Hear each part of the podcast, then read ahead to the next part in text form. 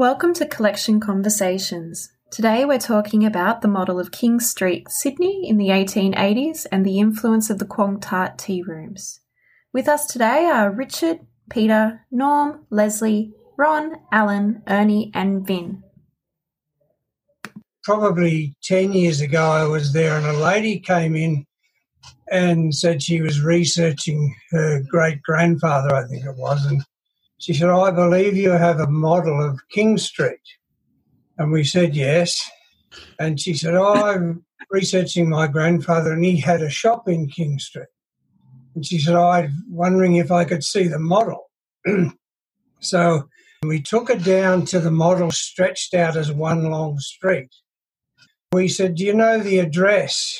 And she said, yes, it was 176 King Street.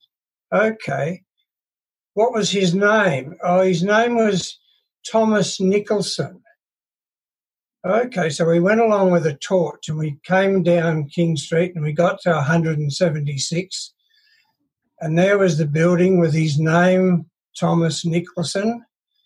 And we shone the torch in the window and you could see some of his things in the window that he sold.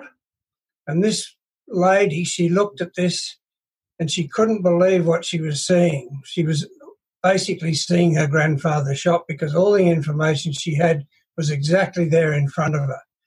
The only thing that didn't happen is that he didn't come out of the door and meet her. I was waiting for that. and this lady, she just about melted when she saw that. It was quite an experience, I can tell you. Nice story, Richard. Yeah. Thank you. In those days, there in King Street, uh, the main lot of buildings were pubs and houses of ill repute. That was the King's Cross of its time, I mm. believe.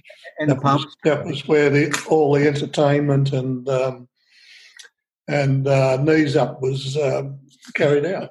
Well, all, all, of you would would remember the cross in its heyday, and uh, I I can only imagine how King Street was in the 1880s. But it must have been a major thoroughfare because the cable car ran up King Street. The cable it? car did run, but that was uh, that was a bit later. The cable car, wasn't it? Yeah. Yes. Yeah. There was there was tea rooms dotted over the place. The Queen Victoria building, I think, even had a Quong Tart uh, tea room. You'd have to have a cup of tea between dalliances, wouldn't you? In King Street. I think the Quong Tart tea rooms from what I understand, is the Chinese population tended to use that his tea rooms as a as a meeting place, and because it was a Chinese owner and population, they were comfortable there. They could speak their own language, and he Quong Tart apparently became almost the sort of chief of the Chinese population in Sydney. I actually love that model. It's one of my favorite at the MDC. Um, I do remember about Quong Tart's influence on the suffragette movement because, like Richard was saying, it was a meeting place and it was one of the only places that the women could safely meet as well. So I believe he had quite a few suffragette meetings occurring in his tea rooms.